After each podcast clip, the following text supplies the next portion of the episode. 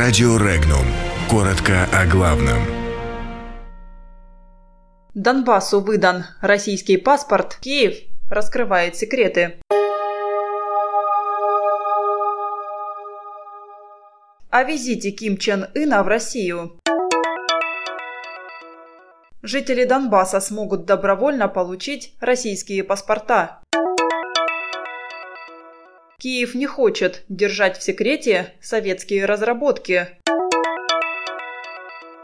Энергетическая система Крыма готова к самостоятельной работе. В Оренбурге акция «Бессмертный полк» вызвала скандал.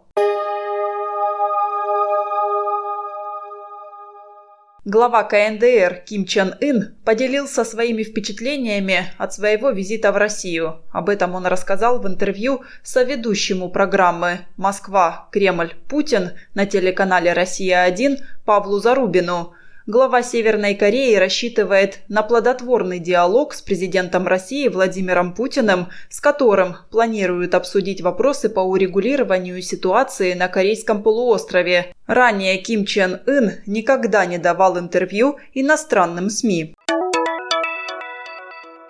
Лица, постоянно проживающие в Донецкой и Луганской областях Украины, теперь смогут получить российское гражданство в упрощенном порядке. Соответствующий указ подписал президент России Владимир Путин. Это не противоречит минским договоренностям, носит добровольный характер, а также соответствует курсу страны по поддержке и защите соотечественников и в целом русского мира, отметил глава Комитета Госдумы по развитию гражданского общества Сергей Гаврилов. Гаврилов.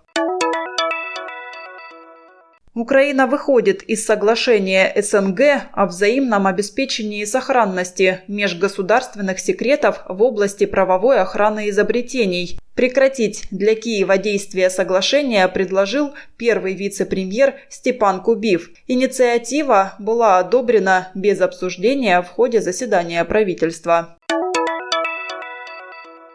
Энергосистема Крыма готова к работе в изолированном режиме. Об этом сообщили в Крымэнерго. Испытания энергосистемы полуострова прошли успешно. Все запланированные цели достигнуты. В Оренбурге идея муниципальных чиновников относительно места и времени акции «Бессмертный полк» вызвала широкий резонанс. В текущем году чиновники планируют проведение акции в первой половине дня 9 мая сразу после парада и театрализованного действия. Кроме того, предполагается, что многотысячная колонна будет двигаться не по проспекту Победы, а по проспекту Парковой, площади Ленина и улице Советской. Идею с изменением места проведения акции общественность восприняла в штыки. Подробности читайте на сайте Regnum.ru.